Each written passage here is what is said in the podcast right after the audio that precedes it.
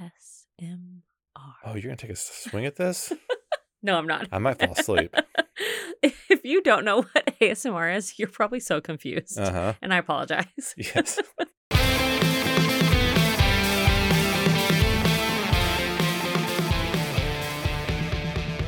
Welcome to the Teen Life Podcast, where we believe that teenagers are not a problem to be solved, but we are here to help you equip teenagers through the power of connection. I'm Carly Duke, and across from me is Chris Roby. Hey, Carly. Hey, Chris. I am ready to learn today Okay. from you All right. because I think we've been talking about social media a lot on the podcast.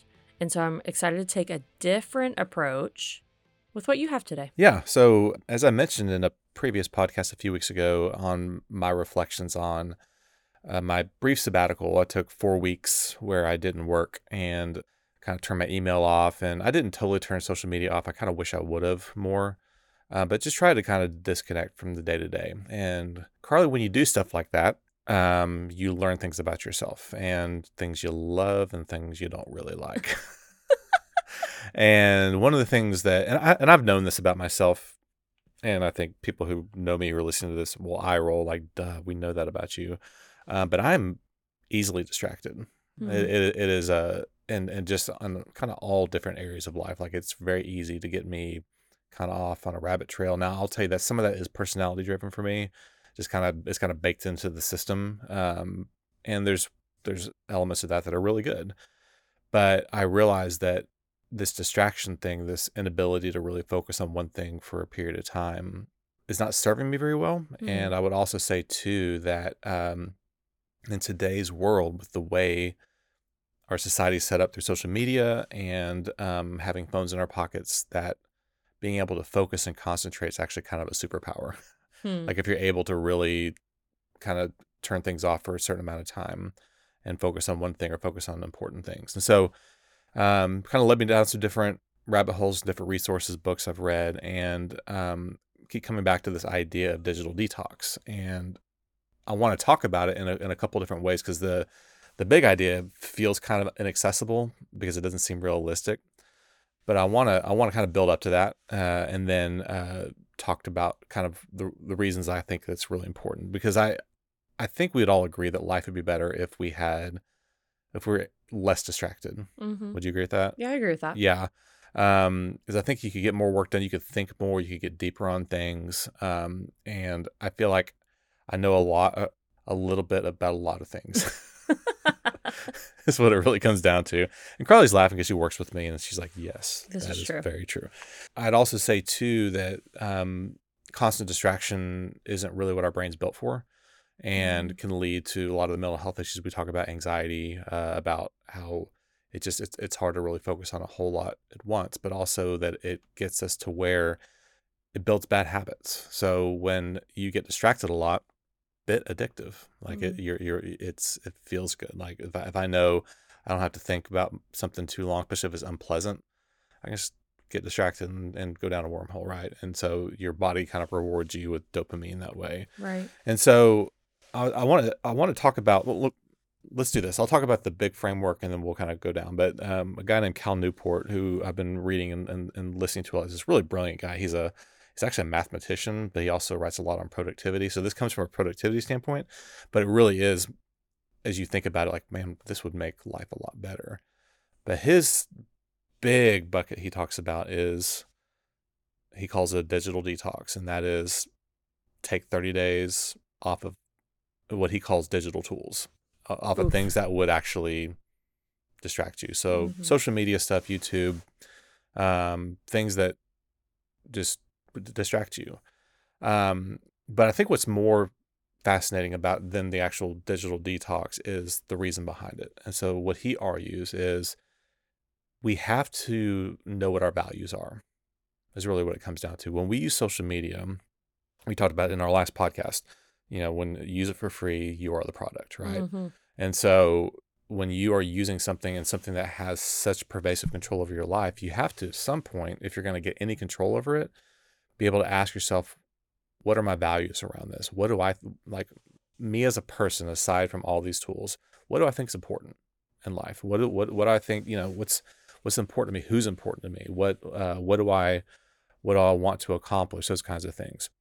And his argument is you really can't do that when you're in the thick of things. When you're just in your day to day, distracted all the time, you can't. It's next to impossible to know what I really value. Hmm. And so his assertion is turn that stuff off for a month. Don't tell anyone you're doing it. Don't because you, we've all seen the the grand proclamation on Facebook, like I'm logging off this thing. Those are the worst. the holier than thou. Like like, and if there's people here that that that you done that, man. You know, that's it's not as helpful as you think. You know, like you know, it just it just comes across as a bit haughty. But he's like, don't tell anyone you're doing it. Just delete the apps. Don't de- don't deactivate your accounts. Just don't participate. Mhm. And uh, his assertion is do it for two weeks. And after those two weeks, you it takes about two weeks to kind of get it out of your system. And the next two weeks is spending that time that you would otherwise be pulling your phone out to think about what what's important to me, and what what do I hold dear? What what do I what do I feel like uh, I want to accomplish? And then after the thirty days, he's not like to stay off. He says add add back the things that align with your values. Hmm. Interesting. Yeah, about, ab- of the things that you think are important, because now you've the time to actually think about it. What do you think about that, Carly? I like that it's not just get rid of it, Uh huh. but that it's also intentional in thinking. I like that idea of what would add value back Mhm. and add those things back Mhm. and do it in a way that's healthy. Mm-hmm. I really appreciate that. I will say, like, Facebook is one that I know during, especially during the election, I struggled with. Mhm. Every time I got on, I would be more angry and be more frustrated with what, with what people were saying. And Josh was like, "Why do you have it?"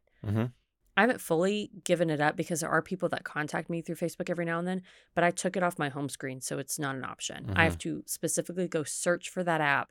And so I might get on maybe once a week for five minutes. Mhm. But that is one that I didn't necessarily do a digital detox like what you were talking about, but I think I would have come to that conclusion Mm-hmm. of is this helpful? No, it's probably not. And so, what are even boundaries I can set around that to make that more helpful? Well, because I, I think, and there's, I mean, this is not to fault anyone, but we, when we have downloaded these apps, we've heard from other people about how much fun it is. Like hmm you, you might be on TikTok because of this podcast. You know, so we talked. We, It is We, fun. we, it's pretty. I mean, it's it's pretty fun, and you know, I texted Carly about a meme this weekend that's just cracking me up. You know, but you don't, you don't often go into something that will potentially distract you tremendously without with much reflection. Like Mhm. like what what is this really going to add?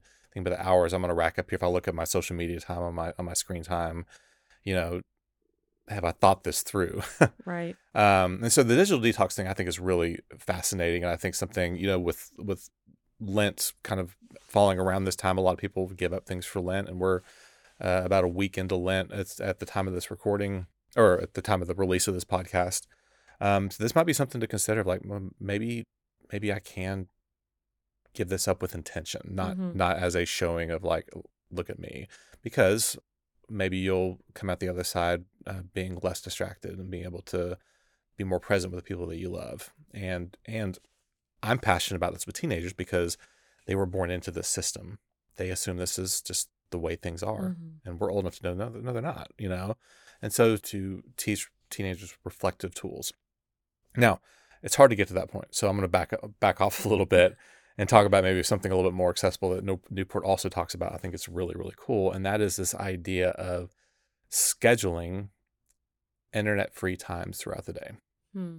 and not necessarily being dogmatic about it, but just say, hey, there is this period of time where I don't get to reach for my phone. And I've actually, before I even read this book or listened to his stuff, I started doing something like this. Uh, and I forgot why I did. I think I, it was a day that like my phone was just blowing up. And so I was going in to lead a support group one day and I said, Hey, I'm, still, I'm going to leave my phone in my truck and just go in. And I realized after I was done with that group how focused I was during that time and how present I was with those kids because I kn- there's something in the back of my brain that told me your phone's not going to ring, Right. your your uh, texts aren't going off, your emails aren't coming in. This is not an option, hmm and so my brain defaulted to what was right in front of me, and it was a really powerful time. So now, anytime I go and do something where I'm going to be present with teenagers, my phone stays in my truck, and I that's just kind of become a built-in rhythm. And so when you when you think about these these times that you can schedule throughout the day where a good example would be you're going into the grocery store hmm what do you do when you stand in line You always look at your phone. look at your phone, right? And you're missing all these things around you. And so so basically what this is doing is training your brain to be less distracted. We've talked about this a little bit since you came back.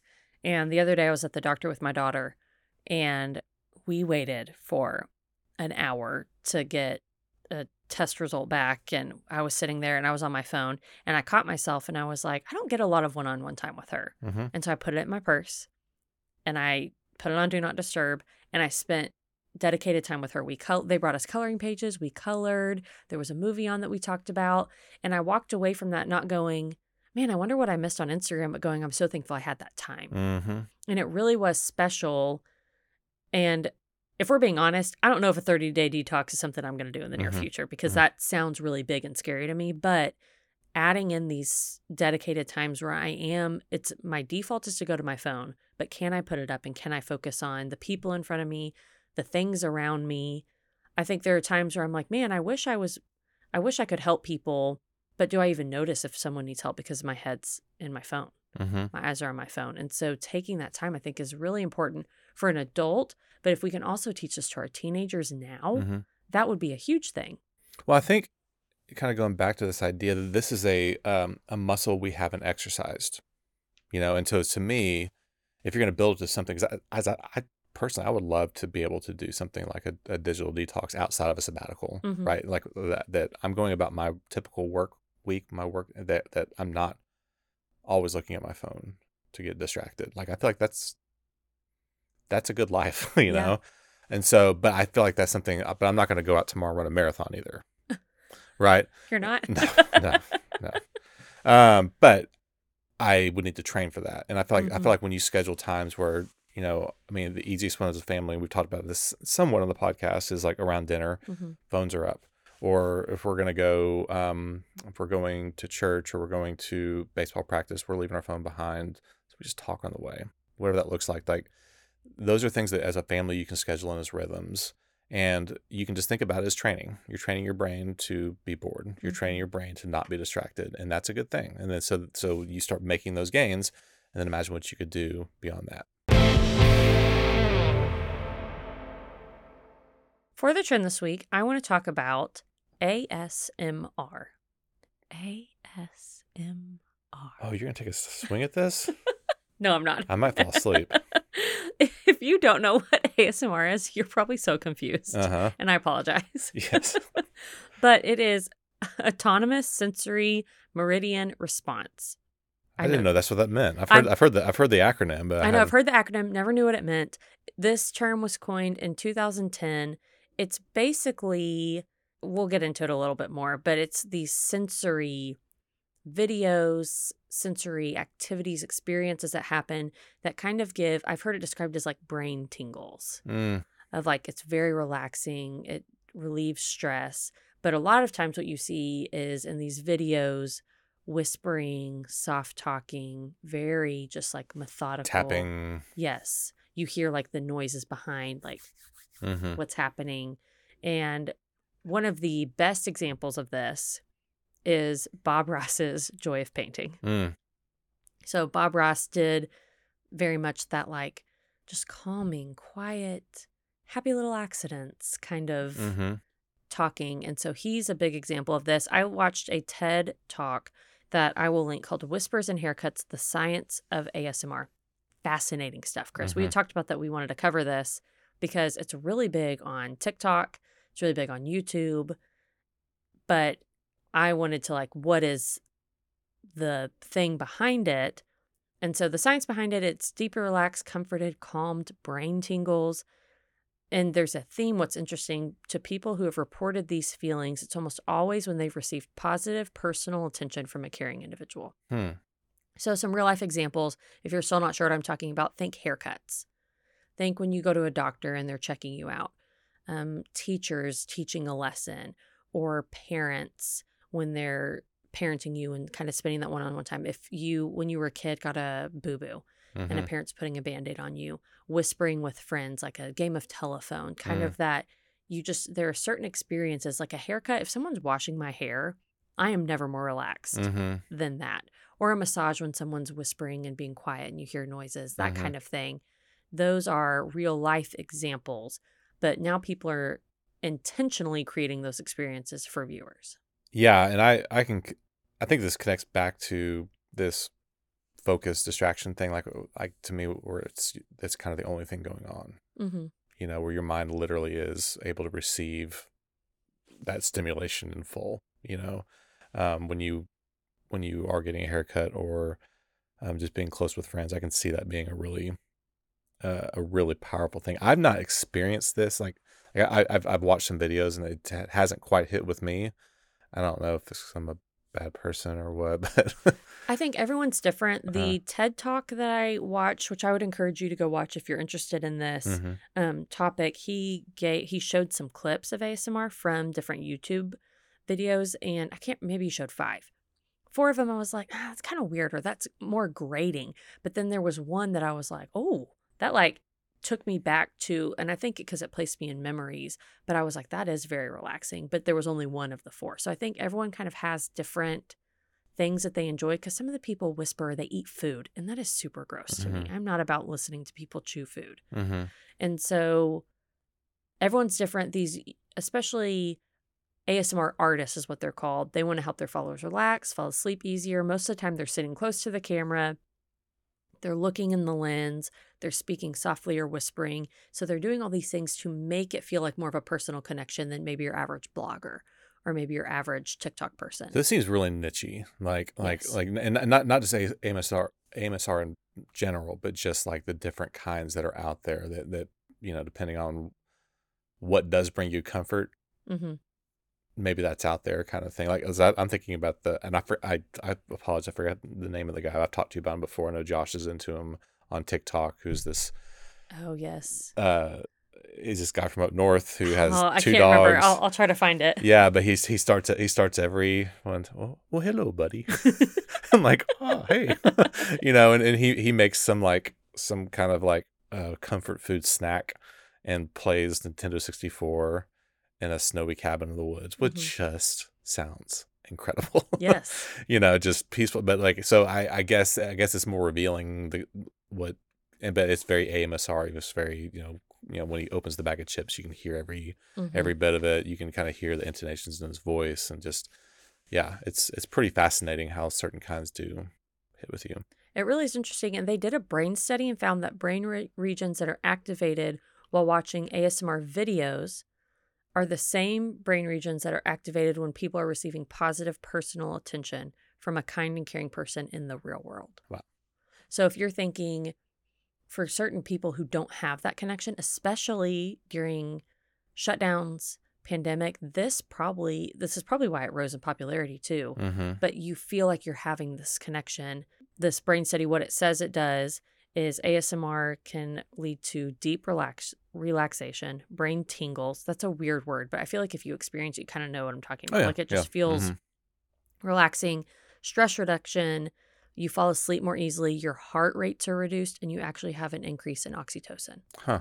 And so it's very fascinating. I am going to link to an article that actually shares the top like 30 ASMR artists on YouTube if you want to go check them out. And they most of them have kind of like you said a niche. Like they do certain things. I know there's one that does like hair pretend haircuts Mhm. and she pretends like she's cutting the camera. So you don't really see everything that she's doing, but it, she pretends like I don't know, like the camera's your face. Mhm. It's very fascinating stuff.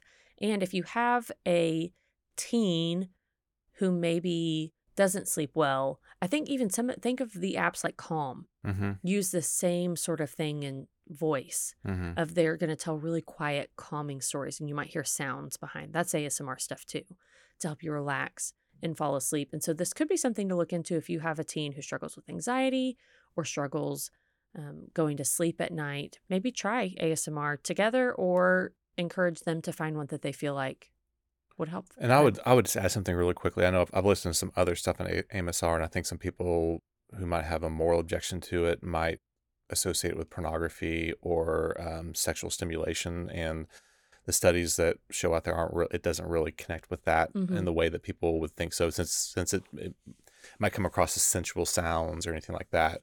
I think so. As parents, as you're trying to help these your teenagers make these decisions, it really is pretty divorced from that world. I mean, I'm sure there is AMSR porn stuff, but but it's it is it is really about that calming, relaxing. It's a tool. Um, Mhm. I think if you can view it that way. For the tip, Chris, I want to go back one more time to the Olympics. I said She, that lo- was, she loves the Olympics, guys. do. She coming And- back. and I said I am not going to do an Olympic episode, and here we are. We just did it in like 15 parts. Here we are. That's great. I'm glad, I'm I'm glad we are. But I saw this skier, Mikaela Shiffrin, who is what came into the Olympics expected to do incredibly well. Mhm. I think she's the oh, I hope I'm not saying this wrong, but I think she's the most decorated skier. One of the most decorated winter athletes for sure in America. And she was expected to go in and do really well. I think she had like five or six events that she was going to do. Her first two, she skis out, meaning she makes a mistake and is done, doesn't even Wow. finish the course. The second one I watched, she sat on the side of the course for 25 minutes crying. Hmm. And you're just sitting there. I think she's in her 20s. You're just sitting there going, man, you've worked four years for this Mhm. and to not even finish your race. She didn't medal in any of her events. I think there was another race that she also skied out of that she did not finish. Wow. And so just the failure that she felt. And I listened to, I'll try to find it. The she was on the Today show and they interviewed her afterwards. And then she also posted on her Instagram. And I thought what she had to say was so wise. I'm not going to read all of it, but she says at one point, um, let the turkeys get you down. There will always be turkeys, or get up. Hmm. Again, again, again, again, again. Get up because you can, because you like what you do when it's not infested with the people who have so much apparent hate for you. Just get up. It's not always easy, but it's also not the end of the world to fail. Fail twice, fail five times at the Olympics. Enter me. Hmm. And on this Instagram, she also posted different quotes that people had been saying about her over the course of the Olympics. That she was It's like mean tweets. Yes. Yeah. She was a choker. She couldn't handle the pressure. And on the Today Show, just the grace that she showed of, I failed, but I'm going to be back and I'm going to keep working. And we saw some of this with Simone Biles hmm in the Summer Olympics when she had the twisties and she just didn't feel like she could do it.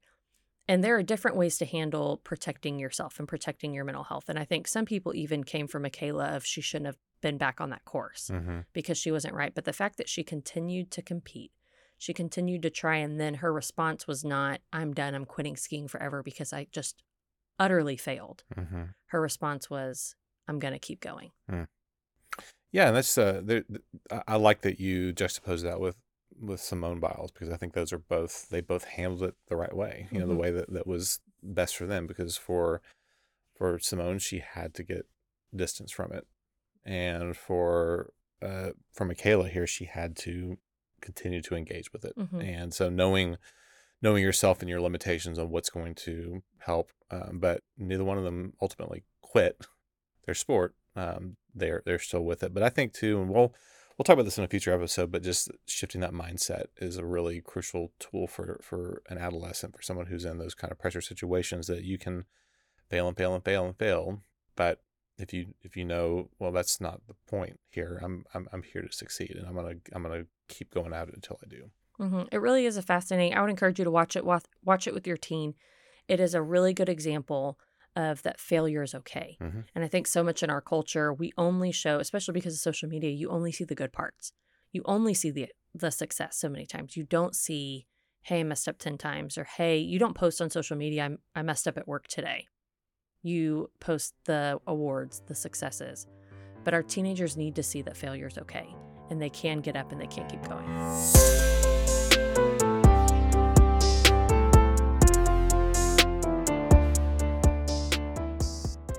All right, that's a wrap on this one. Thank you so much for listening. A special thanks to Carly Duke and to Kelly Fan for producing this podcast. Also to Luke Cabrera for our awesome podcast music. If you want to know more about Luke and his music, check out his contact info in the description. Well, this podcast is for the helpers, and we really hope you feel helped. If there's something we haven't talked about or a topic that you're really interested in, email us at podcast at teenlife.ngo and we will do our best to get to that topic. We will see you next week.